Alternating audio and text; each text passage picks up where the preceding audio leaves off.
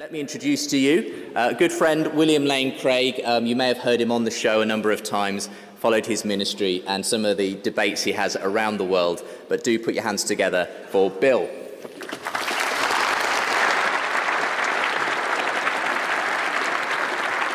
Thank you. Thank you very much. And thank you for coming out on a Saturday to spend it engaging your minds with these important questions. Jan and I are just delighted to be with you today. We always enjoy being back in the mother country, and uh, so it's a thrill for us to be here and uh, participating in this conference. And I've been invited to talk today about is there evidence for God? It's a truism that British society is post Christian. The British social historian Callum Brown argues that the death of Christian Britain occurred during a remarkably brief period of time between about 1960 and 1975. Unbelief was symptomatic of the 1960s. On April 8, 1966, the American Newsweekly Time carried a lead story for which the cover was completely black, except for three words emblazoned in bright red letters against the dark background. And the words read, Is God dead? And the story described the so called death of God movement, then current in American theology. The philosophical precedents for faith's demise during the 1960s were laid in the previous decades.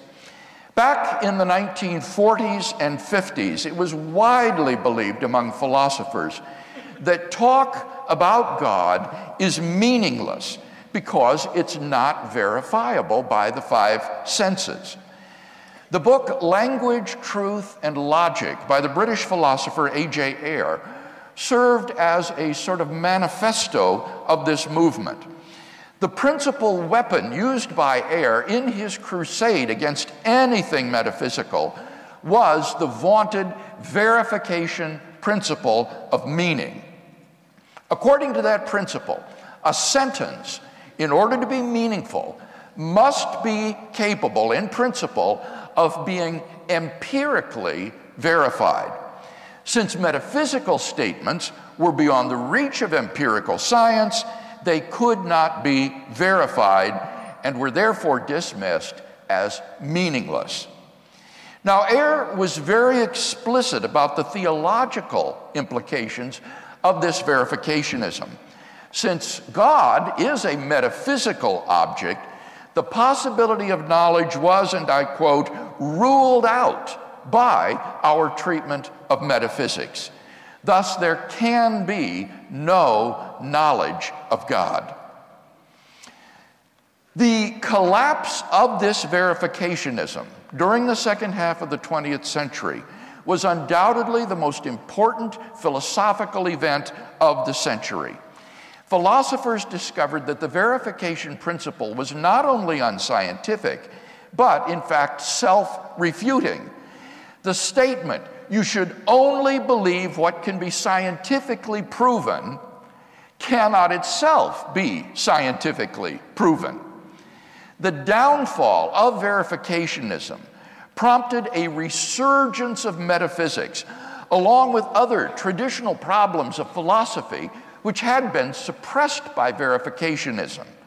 And accompanying this resurgence came something new and altogether unanticipated a renaissance of Christian philosophy. Ironically, this renaissance began at the same time that the theologians of the 1960s were writing God's obituary and Christian Britain was dying. The seminal event probably came in 1967 with the publication of Alvin Plantinga's book, God and Other Minds, which applied the tools of analytic philosophy to problems in the philosophy of religion with an unprecedented rigor and care. And in his train has followed a host of Christian philosophers, writing in the professional journals, and participating in professional conferences and publishing with the finest academic presses. And the face of Anglo American philosophy has been transformed as a result. Atheism, though still the dominant position at the university, is today a philosophy in retreat. In a recent article, the University of Western Michigan philosopher Quentin Smith laments what he calls the desecularization of academia that evolved in philosophy departments since the late 1960s, complaining of naturalists' passivity in the face of the wave of intelligent and talented theists entering academia today. Smith concludes God is not dead in academia. He returned to life in the late 1960s and is now alive and well in his last academic stronghold, philosophy departments. The renaissance of Christian philosophy has been accompanied by a resurgence of interest in natural theology, which is that branch of theology that seeks to defend the existence of God apart from the resources of divine authoritative revelation. All of the traditional arguments for God's existence, including the cosmological, teleological, moral, ontological arguments, not to mention creative new arguments, find intelligent and articulate defenders on the contemporary intellectual scene.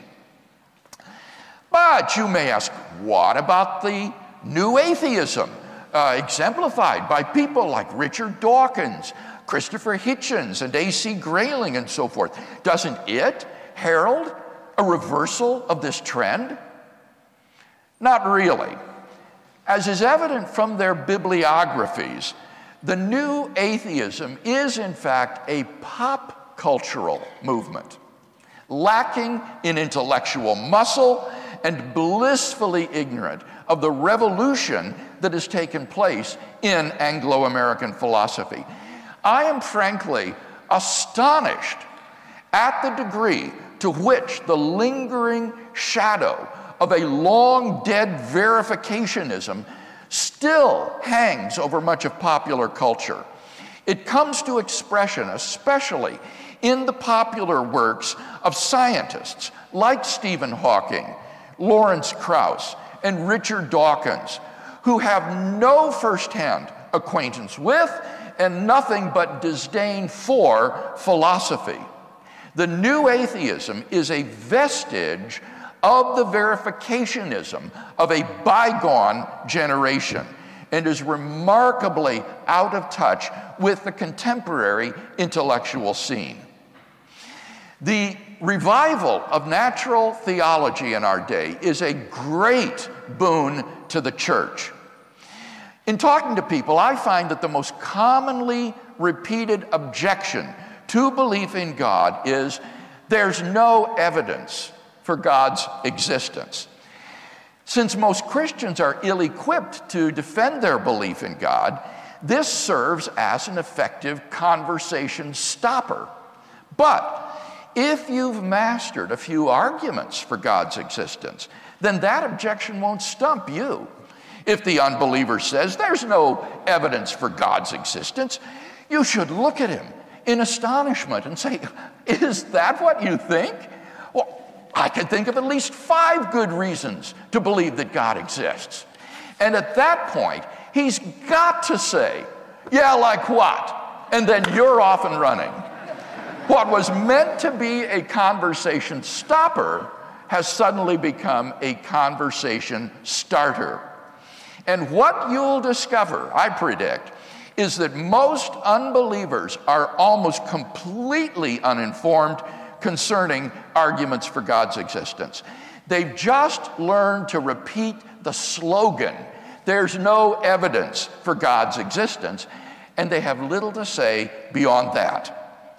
Take, for example, my debate with the new atheist thinker Lewis Wolpert, which took place right here in Central Hall, and which is included on that DVD that you received this morning.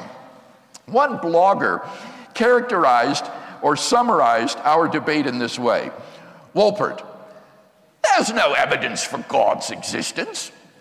Craig, there is evidence for God's existence, and here it is. One, two, three. Wolpert, there's no evidence for God's existence.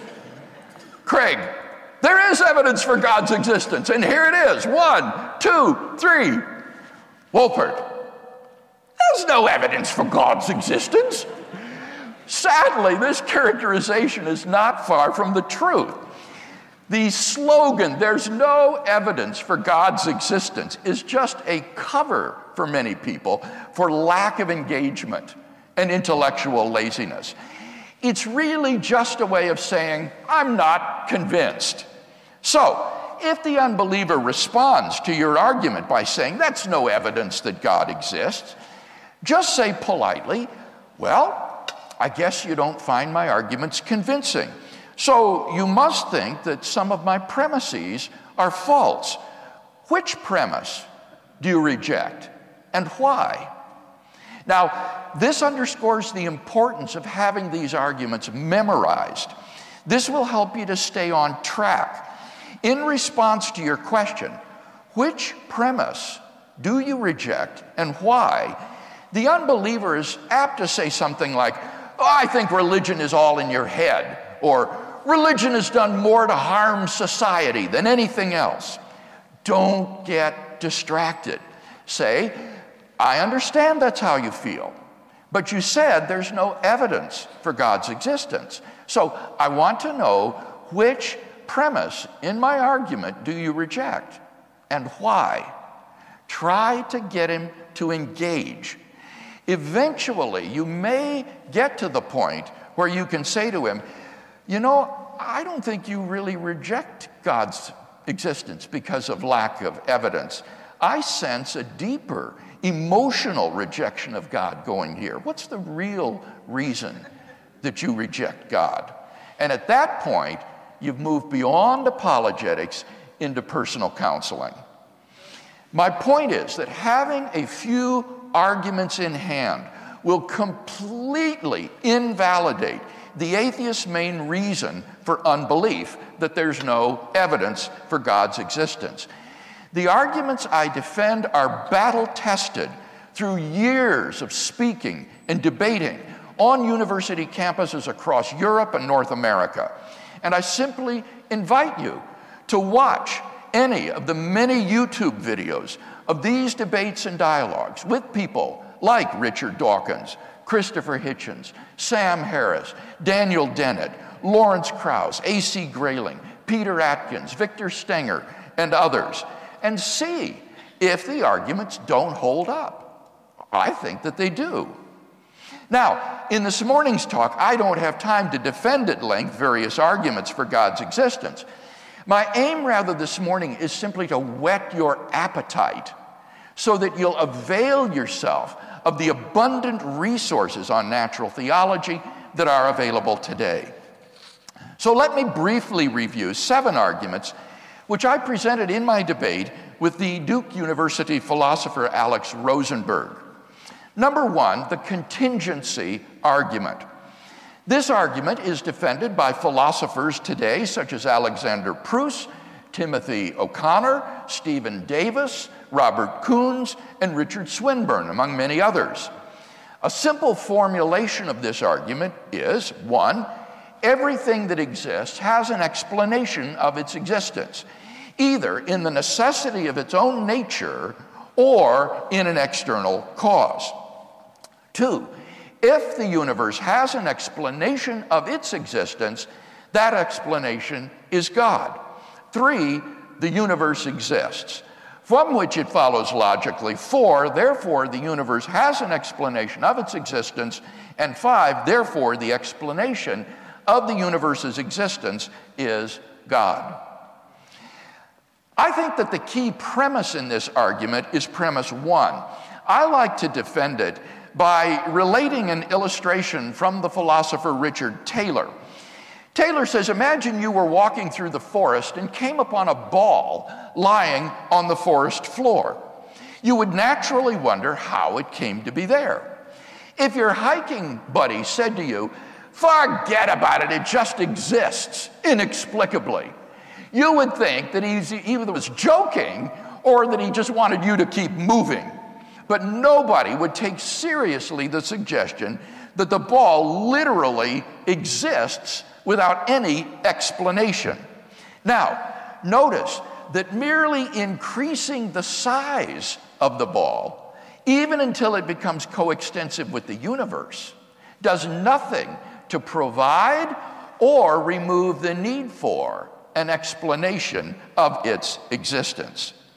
So, what is the explanation of the existence of the universe, whereby the universe, I mean all of space time reality?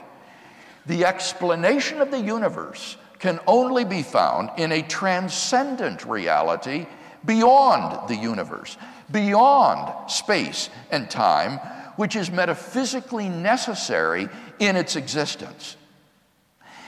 But is this being personal? During a class discussion in one of my philosophy classes at Talbot, a student stunned me by offering a simple and powerful argument for that conclusion. Namely, there seems to be only one way to get a contingent entity, like the universe, from a necessarily existing cause. And that is if the cause is a personal agent endowed with freedom of the will who can freely choose to create a contingent reality. Now, I know that went by too quick, but I'm just trying to whet your appetite to look further into this. If successful, this argument shows that the best explanation of the existence of the contingent universe is a transcendent, metaphysically necessary, personal being, which is what everybody means by God. Number two, the Kalam cosmological argument. This argument is defended by such philosophers as Stuart Hackett, David Oderberg, Robert Koons, Alexander Pruss, Mark Nowacki, and others. We can summarize this argument as follows one, whatever begins to exist has a cause. Two, the universe began to exist. Three, therefore, the universe has a cause. The amount of garbage on the internet written about this argument is truly staggering. So, before engaging people with the, about this argument, I'd really encourage you to look at my video, Objections So Bad I Couldn't Have Made Them Up. The world's 10 worst objections to the Kalam cosmological argument. And yes, Richard Dawkins' objection is among them. The key premise in this argument is obviously the second, since the first premise is virtually undeniable for any sincere seeker after truth. The defense of the second premise includes both philosophical arguments against the possibility of an infinite past, as well as scientific confirmations drawn from contemporary cosmology. Now, the philosophical arguments about infinity are really mind expanding and will keep you awake at night. I remember well during my doctoral studies at the University of Birmingham lying awake in bed at night thinking about Zeno's paradoxes and the infinitude of the past. Anyone who thinks that Christians are small minded simply reveals that he hasn't even begun to engage with these arguments. As for the scientific evidence, well, we formed a nice uh, video synopsis of this argument for laymen, which I now invite you to watch with me.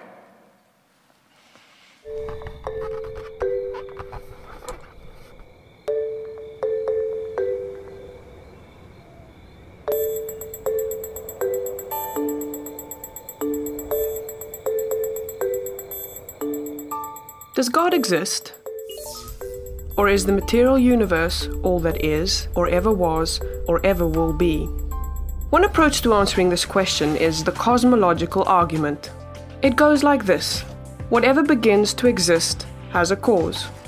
The universe began to exist, therefore, the universe has a cause. Is the first premise true? Let's consider. Believing that something can pop into existence without a cause is more of a stretch than believing in magic. At least with magic, you've got a hat and a magician. And if something can come into being from nothing, then why don't we see this happening all the time? No, everyday experience and scientific evidence confirm our first premise. If something begins to exist, it must have a cause. But what about our second premise? Did the universe begin or has it always existed? Atheists have typically said that the universe has been here forever. The universe is just there, and that's all. First, let's consider the second law of thermodynamics. It tells us the universe is slowly running out of usable energy, and that's the point. If the universe had been here forever, it would have run out of usable energy by now. The second law points us to a universe that has a definite beginning. This is further confirmed by a series of remarkable scientific discoveries. In 1915, Albert Einstein presented his general theory of relativity. This allowed us, for the first time, to talk meaningfully about the past history of the universe. Next, Alexander Friedman and George Lemaitre, each working with Einstein's equations, predicted that the universe is expanding.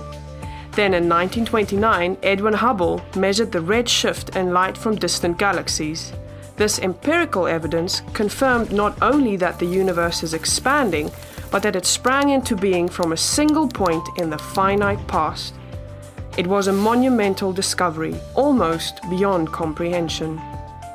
However, not everyone is fond of a finite universe, so it wasn't long before alternative models popped into existence. But one by one, these models failed to stand the test of time. More recently, three leading cosmologists, Arvind Borde, Alan Guth, and Alexander Vilenkin, prove that any universe which has on average been expanding throughout its history cannot be eternal in the past but must have an absolute beginning. This even applies to the multiverse, if there is such a thing. This means that scientists can no longer hide behind a past eternal universe. There is no escape. They have to face the problem of a cosmic beginning. Any adequate model must have a beginning, just like the standard model. It's quite plausible then that both premises of the argument are true. This means that the conclusion is also true. The universe has a cause. And since the universe can't cause itself, its cause must be beyond the space-time universe. It must be spaceless, timeless, immaterial, uncaused, and unimaginably powerful, much like God. The cosmological argument shows that, in fact, it is quite reasonable to believe that God does exist.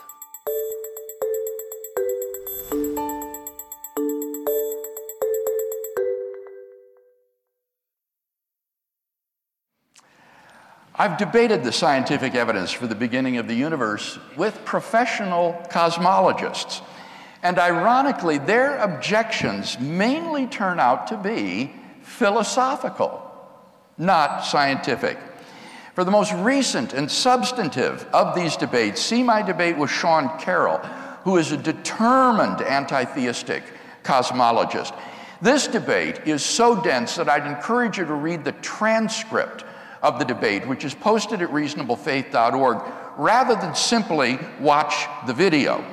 I've also written three questions of the week on the debate, which you can find on our website, numbers 368, 369, and 370.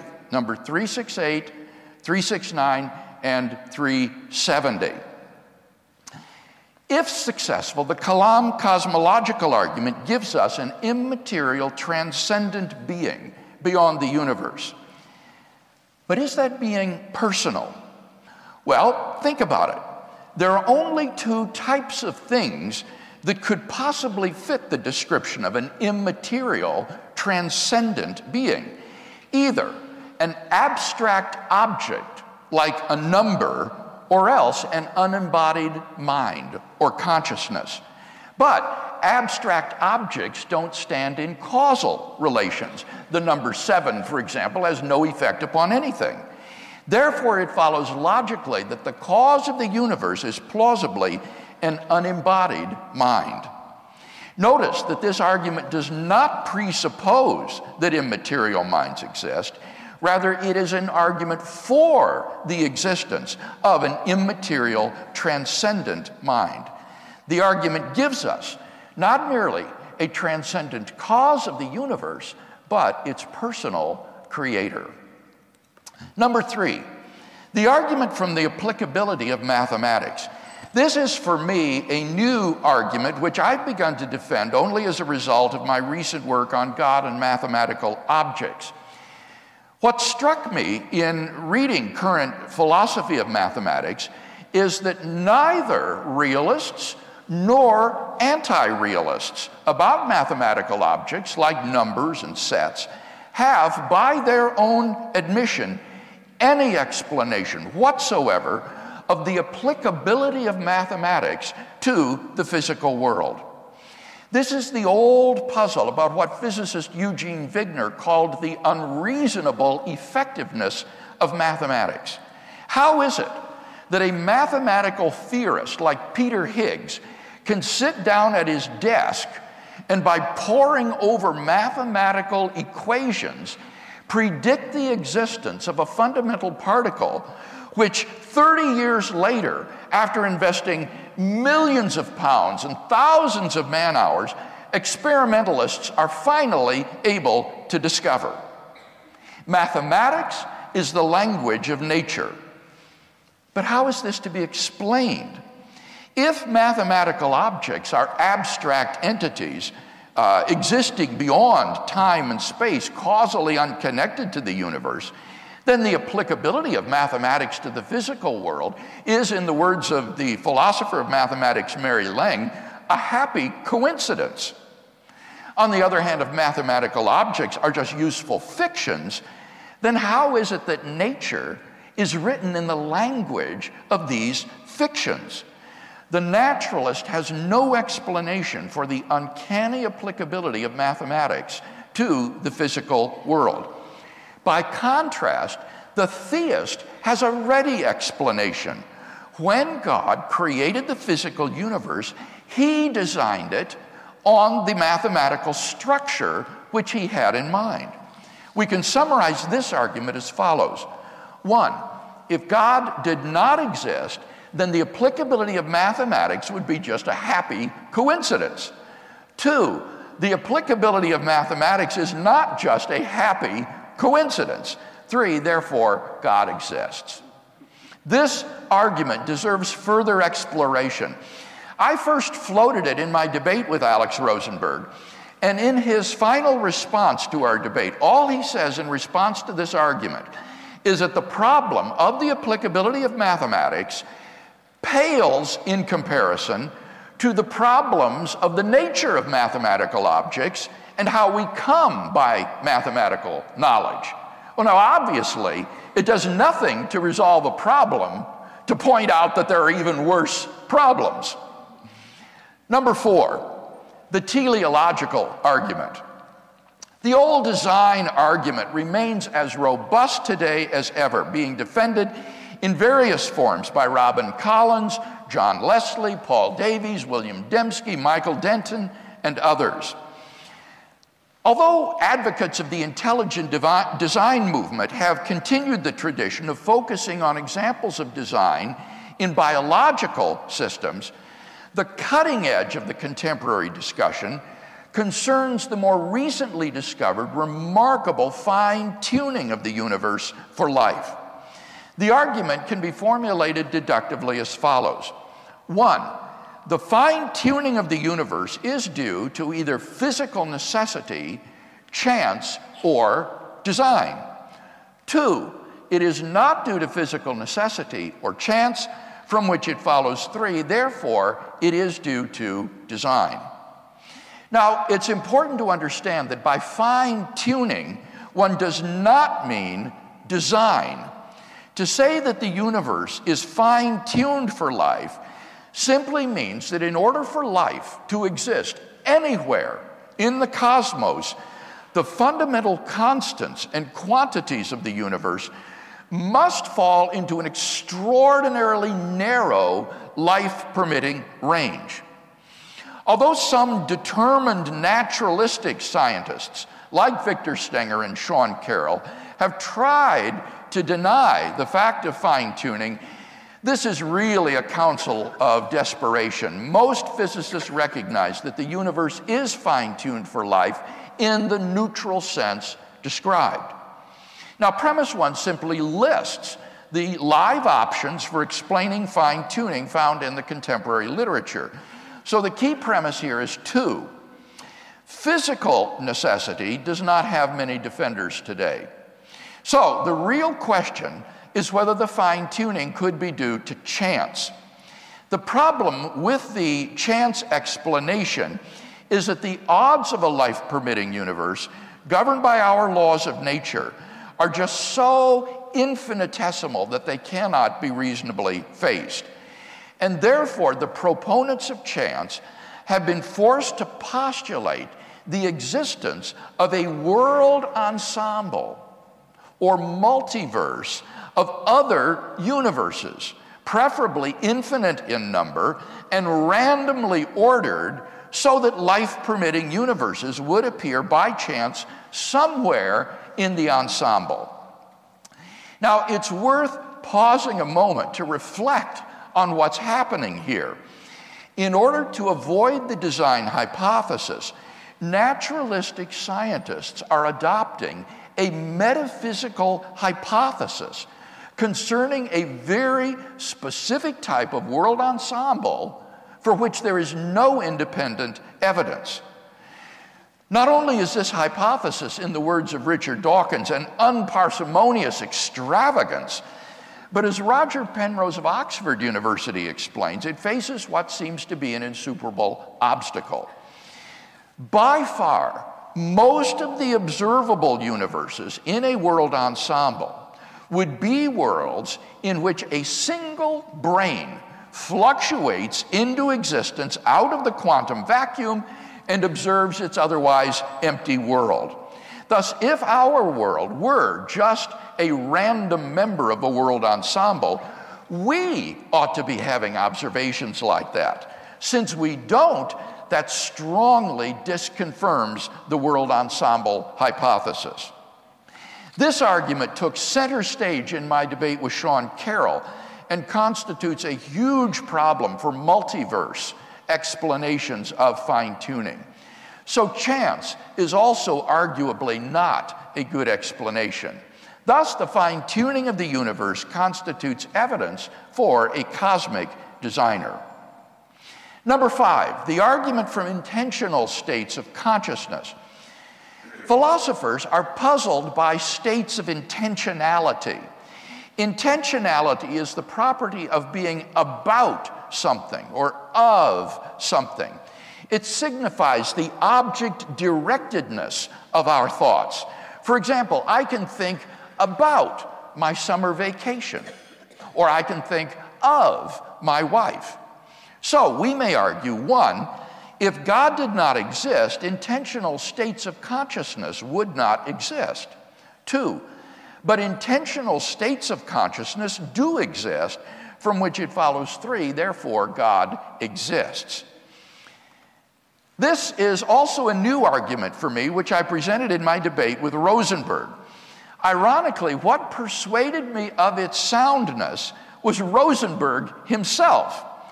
I had previously read Alvin Plantinga's critique of materialism, in which he argues for mind body dualism because no physical object exhibits intentionality.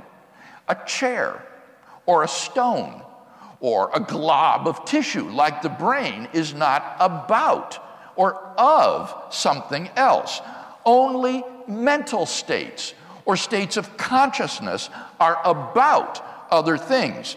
Rosenberg, as a materialist, recognizes this fact and so argues that on atheism, there really are no intentional states. Rosenberg helped me to see that on an atheistic view, there plausibly are no minds, and hence no intentional states of consciousness. Incredibly, what Rosenberg concludes from this is not that atheism or materialism is false, but rather that we never really think about anything. But this is incredible. Obviously, I am thinking about Rosenberg's argument. Rosenberg attempts to answer this objection by saying that our intentional states are illusory. We only have the illusion of thinking about other things. But this response is logically incoherent, for an illusion is an intentional state. We have an illusion of pink elephants or of water in the desert or some such thing. To say that we have any illusion of intentionality is to admit that we do have intentional states. This seems to me to be the reductio ad absurdum of materialism and hence of naturalism. By contrast, because on theism, God is a mind, it's hardly surprising that there should be finite minds as well. Thus, intentional states fit comfortably into a theistic worldview. My philosophical colleagues, J.P. Moreland and Angus Menuge, who specialize in the philosophy of mind, are doing good work on this sort of argument. Number six, the moral argument. Robert Adams, William Alston, Mark Linville, Paul Copan, John Hare, Stephen Evans, David Baggett, and others have defended divine command theories of ethics, which are supportive of a number of moral arguments for God's existence. Here's a simple moral argument one, objective moral values and duties exist. Two, but if God did not exist, objective moral values and duties would not exist. Three, therefore, God exists. Now, it will probably come as a surprise to learn that premise one is widely accepted among philosophers today. For any argument against objective morals will tend to be based on premises which are less evident than the existence of moral values themselves, as apprehended in our moral experience. And therefore, moral skepticism could never be justified. Many prominent atheists, however, such as Nietzsche, Russell, and Sartre, agree with premise two. Theirs is a very plausible position for an atheist to take. For in the absence of God, it is very difficult to name any non arbitrary and adequate foundation for moral values, and especially for moral duties. By contrast, on theism, moral values are grounded in God, who is the paradigm of moral goodness. Just as the sound of a live orchestra is a paradigm for a high fidelity recording. And God's commands to us constitute our moral duties. And so we have good moral grounds for belief in God. Finally, number seven, the ontological argument. St. Anselm's famous argument has been reformulated and defended by Alvin Plantinga, Robert Maydole, Brian Leftow, and others. God, Anselm observes, is by definition the greatest conceivable being, or a maximally great being. So, what would such a being be like? Well, he would be all powerful, all loving, all knowing, and all good, and he would exist in every logically possible world. But then we can argue as follows one, it's possible that a maximally great being, aka God, exists. Two, if it's possible that a maximally great being exists, then a maximally great being exists in some possible world. Three, if a maximally great being exists in some possible world, then it exists in every possible world. Four, if a maximally great being exists in every possible world, then it exists in the actual world. Five, therefore, a maximally great being exists in the actual world. Six, therefore, a maximally great being exists. Seven, therefore, God exists. Now, it might come as a surprise to learn that steps two to seven of this argument are relatively uncontroversial among philosophers. Most philosophers would agree that if God's existence is even possible, then he must exist. So the whole question is is God's existence possible? Well, what do you think? The atheist has to maintain that it's impossible for God to exist. He has to say that the concept of God is logically incoherent, like the concept of a married bachelor or a round square. But the problem is that the concept of God just doesn't appear to be incoherent uh, in that way. The idea of a being which is all powerful, all knowing, and all good in every possible world seems perfectly coherent. So you can just leave it with your atheist friend. Simply say to him, Do you think, as I do, that God's existence is possible? If so, then it follows logically that he does exist. Now, I'd strongly encourage you to master some of these arguments so that you can be ready to present them upon demand to an unbeliever who asks the reason for the hope that is in you. Sometimes well meaning Christians say, You can't argue someone into the kingdom of God. But when you present arguments for God's existence, you're not working against or apart from the Holy Spirit. The Holy Spirit uses means to draw people to Himself. And these theistic arguments can be one such means. Even if people do not come to believe on the basis of the arguments, what the arguments can do is give people the intellectual permission to believe when their hearts are moved. The result? Changed lives.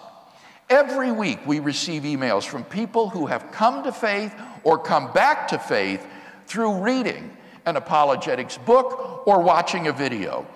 I'll close this morning with a letter which I received from a youth minister. He wrote as follows I am a youth pastor at a large evangelical church. A few years ago, one of the elders' sons, who was in high school at the time, approached me and told me that he had become an atheist over the summer because science and philosophy had proven that God doesn't exist. He challenged me with some quotes from Hawking, Dawkins, Hitchens, etc. And I had no responses to them. I'll never forget the look on his face when I had no reply. He started crying. And with tears running down his face, he turned around and walked out of the doors of the church, and he has never come back. That sparked something in me. I realized that there was a new language that was needed to be spoken to the youth culture of today, a language that I was not fluent in. Looking back, I feel like I had no right to call myself a youth pastor at that time. But things have changed since then. Three years ago, a fellow pastor gave me your book, Reasonable Faith. It was hard to get through, but I managed to plow my way through most of it. Shortly after that, it seemed like atheists and agnostics were finding their way into my life. I started having debates on many issues with all of these different individuals, especially via Facebook. Issues that ranged from meaning, value, and purpose in life, morality, the existence of the universe, and so much more. I'm currently taking a big group of high school boys through On Guard, and they absolutely love it.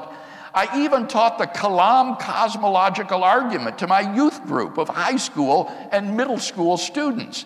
They understand it and they are hungry for more. It is so awesome to watch their faces when they come to an understanding that the cause of the universe is personal And therefore, they can have a personal relationship with the cause of the universe. I have even used the Kalam argument to lead an atheistic college student to the truth of the gospel about a month ago. Now, this former skeptic is studying on guard with me too. He wants to go to seminary and devote his life to the truth. I have seen the youth group grow with many skeptical teens. These students want to be respected with logical and thoughtful answers to their deep questions. I am seeing kids come to Christ on a regular basis. I have also seen many of the Christian students grow stronger in their faith and bolder in their evangelism because they are not afraid of having their faith questioned. Praise God for the victory in this young minister's life. I hope that this will be a challenge to all of us. We are living at a time of tremendous cultural opportunity for a revival of Christian faith in our day. If only we will avail ourselves of it. May we be diligent in applying ourselves to the discipleship of the mind as followers of Christ, and so fail neither God nor our fellow man. Thank you.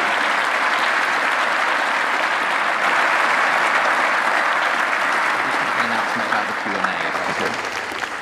Thank you so much, Bill. Um, we've got about 10 minutes for Q&A. Uh, we have got some people up in the balcony, but most of us are on the ground floor. We have got a microphone up there, but I think what we'll do is maybe Bill take two, two or three questions for every one question from upstairs, if that's okay.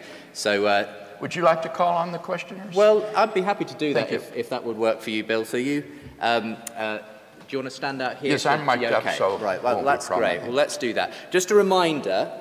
Um, Bill's not going to be staying here immediately after this seminar for your questions. He, he'll, happily greet you, though, down in the exhibition hall below us, where he's going to be signing copies of On Guard, which we've already mentioned in the seminar. Okay, do we have some questions?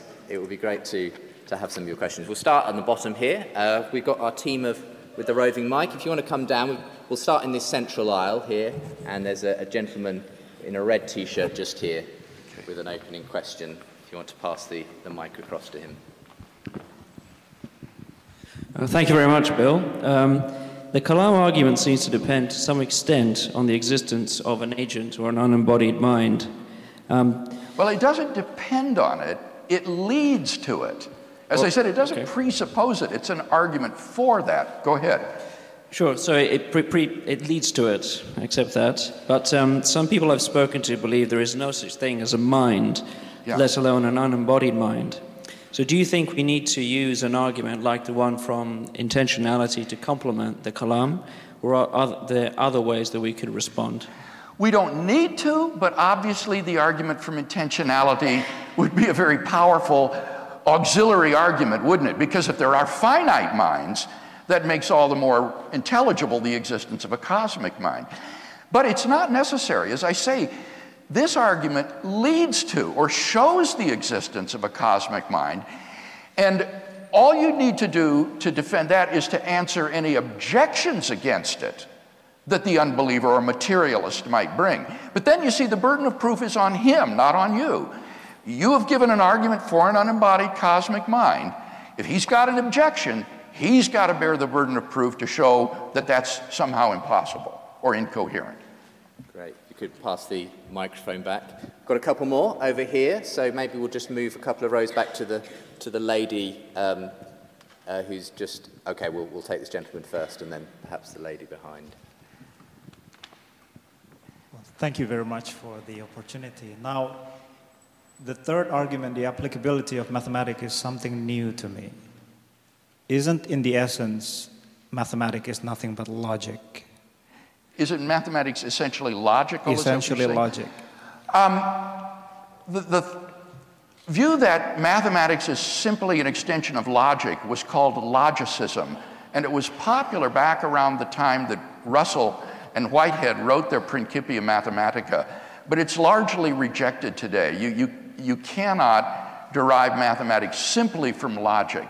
But certainly, the truths, many of the truths of mathematics would be logically necessary, but it's more than just an extension of logic. Thank you. Great. If you could just pass the microphone once you've asked your question back to the, just the back, steward, that back, would be great. Backwards. Um, yes. Yeah. To the lady there. Great. Thank you, Dr. Craig, for a um, really good talk. Can you explain to us why the sentence which A.J. Ayer pr- pr- proposed for verificationism stood up for so long? Philosophers are intelligent people. it, it, should have crumbled yeah. as soon as it had been proposed. Yes, well, I don't mean to imply that it wasn't criticized. It was, and what happened was it went through revision after revision trying to save it. For example, it morphed into the so called falsification principle. Uh, and it was just finally given up on when, when it was realized none of these was really sal- salvageable. So it wasn't as though philosophers were so dull witted that they failed to see there were problems. It was more an attempt because of the deep commitment to science and its authority that, that somehow this had to work and had to be made to work. But it, it, it was finally just given up on. Shall we take a question from at the top? Anyone? I think we see a hand in the center there uh, mm-hmm. as the microphone's going. Uh, okay. While the microphone is getting to him, the thing that just astonishes me is that it seems like so many scientists are unaware of this fact, probably because they don't read philosophy. And so, especially among older scientists who were educated during that era, this kind of verificationism still persists, and it, it's very widespread in pop culture. It seems like it takes a generation or two for ideas to seep down from the ivory tower into popular culture. And that's one reason I'm optimistic for pop cultures because pretty soon this revolution I described is going to begin to work its way into popular culture. And I think a conference like this is one of the fruits and evidences of that happening. These kind of conferences weren't held 20 years ago. Yes? Um, thanks for your talk. Uh, regarding argument number five, the intentional states of consciousness, uh, I'm sure some atheists would probably reject premise one, and yes. they would probably say that. Um, there are minds or hold some type of property dualism. So is this more of an argument against reductive materialism than an argument for atheism? No, I think what you would have to do there then is show that property dualism, that is to say, that physical objects like brains have mental properties, is ultimately not going to work, that this will collapse into some kind of reductive materialism, such as Rosenberg argues. And so there's certainly more work to be done here. I've just sketched the tip of the iceberg, but people like Angus Menuge, J.P. Moreland, whom I mentioned, have extensive critiques of non eliminative materialism and, and, trying to show why that ultimately um, is an untenable halfway house between some sort of substance dualism where there are minds that really exist and reductive materialism, which would deny that uh, minds are, are real things. We'll provide a translation afterwards. no, it's great. We've got some really fantastic questions coming through. Let's go over to this side of the room. A number of hands there. If you want to go to the perhaps to the back, the gentleman who's got his hand high up in the air there, uh, pass it along the row, and we'll get a question from Bill. Uh, thank you. Uh, I just wanted to ask uh, even the people who believe in God, they argue about the nature of God, uh, yes. like deism and pantheism. So, how do we know at like there's a range uh, of different notions on the spectrum. Excellent so question. How, how do we know which one is more coherent? Yes, excellent question. These arguments, if sound, enable you to derive or deduce a number of striking properties of this cause of the universe, which will rule out most of the world's religions and narrow them down to the world's great monotheisms. Uh, for example, pantheism is ruled out by the demonstration that there is a transcendent being, which is the cause of the universe, uh, as well as a source of moral value that is objective.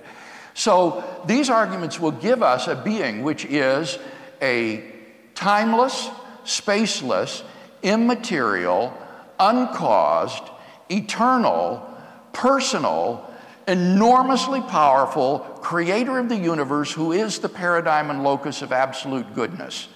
That is a very rich theological concept of God, which is incompatible with all but the great monotheisms. So this will narrow it down to deism, Christianity, Judaism, and Islam, basically. And then among those, one will need to look at further evidences concerning Jesus of Nazareth and, and his claims and so forth to narrow it down further. But already the field is winnowed as a result of the cumulative force of these arguments. Great stuff. Shall we come down the aisle? And there's a lady in pink dress there who I think we'll go to next from the stewards. Thank you. Um, well, just let me introduce myself. Um, after I finished raising my six children, I decided to do a BA in theology and world religions, and I'm in finishing the third year. And there is something that um, my professors don't answer. um, you mentioned the Boltzmann brains. Yes. And he just asked, and somebody else just asked about how do we know? And uh, I just happened to finishing an essay on somebody, a, a theologian that was mentioned earlier by Os Guinness, who's Alister McGrath, and he has a proposal for natural theology too. So my question, which I think doesn't hold because it fails on epistemological grounds. And um, so my question is, uh, what is the currently the rule, the, the role of epistemology in natural theology? It's, um, let me just finish, narrow it down to what I'm trying to say. Sorry, it's too vague. Um, for example, uh, um, cognitive science, from my research, it, it, it comes down to Kant, to idealism. And idealism, just like any idealism, like, such as Buddhism, always has an explanatory gap. There's, um, you need to use what you know to explain what you know. Okay. There's an explanatory gap in every idealism. So my question is how do, what is the current role of epistemology in natural theology? Well, I'm not an epistemologist, which is the theory of knowledge. And the arguments, if I framed them, I think, are not system dependent upon any particular theory of knowledge. I have tried to make them as broad as possible so that they would be useful to people regardless of their epistemology. I think what they do presuppose is that there are objective truths about God. They're anti postmodern in the sense that they do presuppose the canons of logic, rationality, and objective truth. But I think that's easy to defend, uh, and so that's not, I think, a controversial presupposition of the arguments. But beyond that, I, I think they're quite neutral epistemologically. We're going to draw the questions to a close. Now, there's going to be lots more opportunity today uh, for questions. For instance, Bill's back here in the Great Hall along with Craig Hazen and Jeff Zweerink for the final seminar of the day, and there's going to be lots of time for questions then. And then there's another Q&A session to close out the conference. So lots more opportunities to ask questions of Bill. Thank you very much. Uh, and it's been a fabulous talk from Bill. Do give him a round of applause.